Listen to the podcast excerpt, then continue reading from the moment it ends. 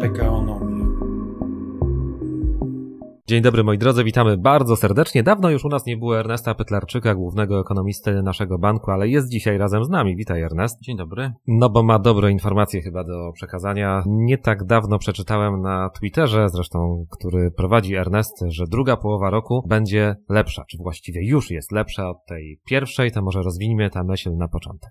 Rzeczywiście ten dołek koniunktury prawdopodobnie przypadł na pierwszy i drugi kwartał tego roku i tutaj mamy minusy rok do roku, jeżeli chodzi o PKB. Druga połowa roku będzie lepsza. No wychodzimy z tego marazmu. Ten marazm w dużym stopniu był statystyczny, bo mieliśmy poprzedni rok napompowany przez zapasy.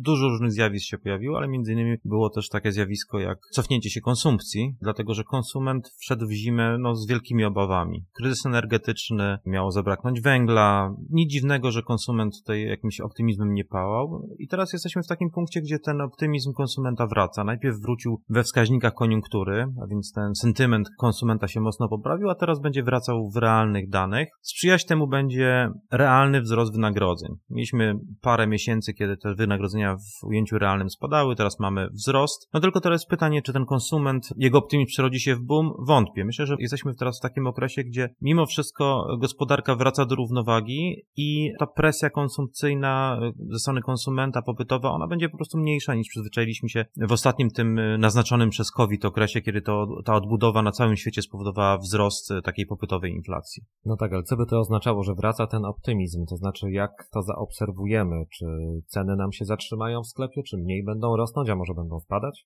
A to jest dobry wątek, dlatego że część tego optymizmu konsumenta jest właśnie związane z tym, że inflacja się po prostu cofnęła. Ta inflacja, ona miała wiele składowych, ale jedną ze składowych, to był wzrost cen energii, wzrost cen żywności. Coś, co nie wynikało tylko z popytu, tylko wynikało z problemów po stronie podażowej, mamy wojnę Rosji, szantaż gazowy i ten konsument po prostu z tymi cenami, które się cofnęły, w lipcu pierwszy raz się cofnęły. Ja rozumiem, że to jest kontrowersyjne stwierdzenie, że w lipcu ceny spadły, ale one rzeczywiście spadły. Tutaj można powiedzieć, że spadły sezonowo, tak, tylko że one spadły sezonowo, ale pierwszy raz od kilkunastu miesięcy, dlatego że wcześniej ten wzorzec sezonowy był zaburzony przez czynniki ważniejsze, bardziej intensywne, więc tą wojnę na Ukrainie na przykład, czy COVID, a więc to jest powrót do normalności, jakkolwiek to nie brzmi patetycznie, to wracamy do normalności. Mamy te ostatnie miesiące z tą bardzo niską, typową dla tej pory roku dynamiką cen. My oczywiście też się bawimy w taki statystyczny sposób z danymi, odznowujemy, kroimy w różny sposób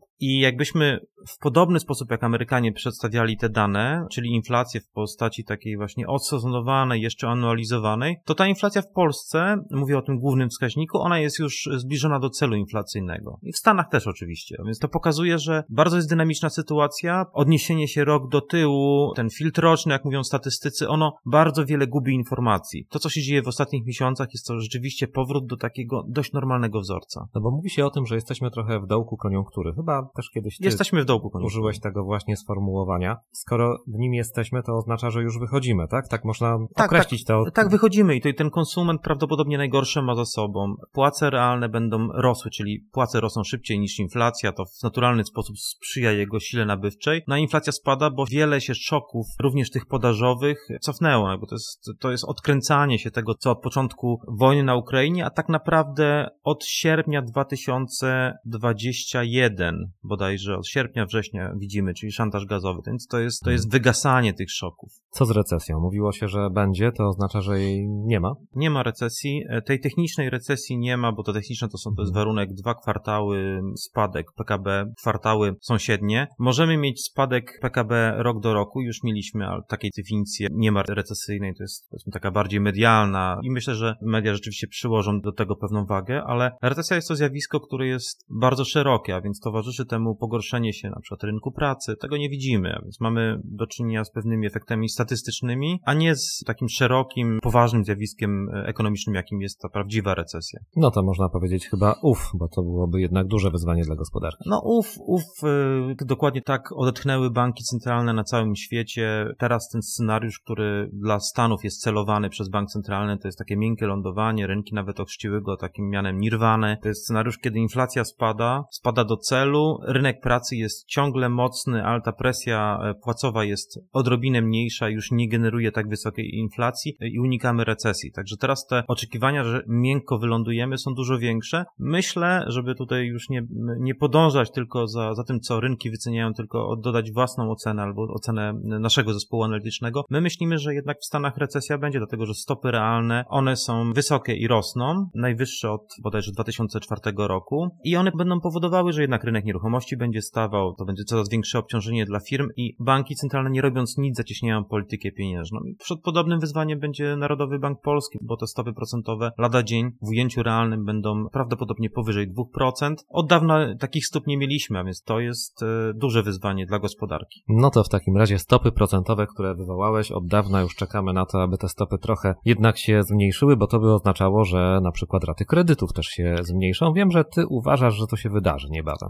Znaczy, my czekamy trochę z innego powodu, dlatego że o to się założyliśmy, taki był nasz scenariusz, jak każdy analityk bardzo lubię mieć rację mieliśmy ten scenariusz dezinflacji. Najpierw to słowo rzeczywiście było, powiedzmy, krytykowane, co to jest dezinflacja, to jest po prostu spadek inflacji, ale ciągle jest inflacja, tak, oczywiście, że tak jest. Uważaliśmy, że Narodowy Bank Polski obniży stopy, czy RPP obniży stopy procentowe jeszcze w tym roku. Byli po drugiej stronie inni analitycy, którzy uważali inaczej. W tym momencie właściwie już nie ma analityków, którzy uważają, że stopy w Polsce nie spadną w tym roku, a więc ten zakład jakby przed realizacją tej prognozy właściwie już został w jakiś sposób wygrany, ale rzeczywiście te stopy mają szansę spaść i mają szansę zostać obcięte kilka razy w tym roku. No powód jest nie taki, że inflacja spadła do celu, ale inflacja jest na tej ścieżce obniżającej się i po prostu Narodowy Bank Polski, nic nie robiąc, no zacieśniałby politykę pieniężną, a ta koniunktura jest taka chłodna mimo wszystko. W Europie jest dużo problemów z przemysłem, mamy naszego największego partnera handlowego, o którym no mówi się, że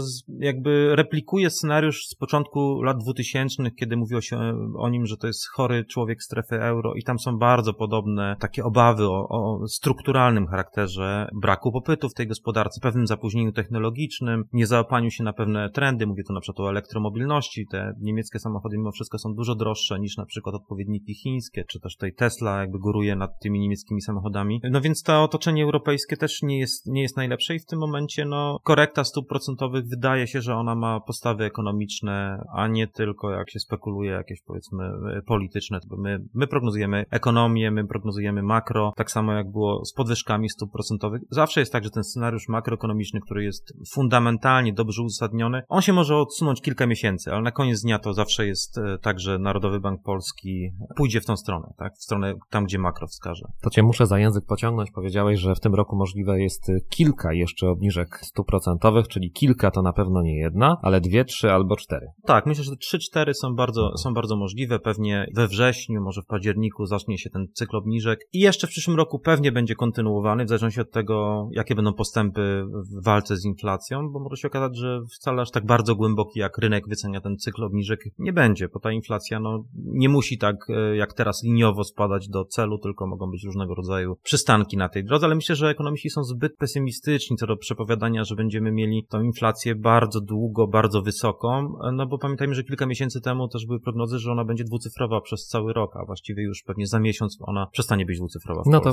w takim razie jeszcze kilka szacunków twoich, takich bardzo konkretnych. Jaka inflacja i jakie PKB za ten rok? 7% inflacja na koniec roku, PKB 0,4% rok do roku i to jest jedna z niższych prognoz. I jeszcze w takim razie może przyszły rok już masz takie prognozy, jak to Myślę, że na koniec przyszłego roku inflacja to będą okolice 4%, a PKB lekko powyżej 2%. To chyba zrobiło się całkiem optymistycznie. Bardzo dziękuję, oby tak było, trzymamy kciuki za ten zakład też oczywiście, abyś go wygrał w pełni. Ernest Pytlarczyk, główny ekonomista naszego banku, był naszym gościem. Dziękuję. Dziękuję, a to była kolejna Pekaonomia. Paweł Jurek, do usłyszenia.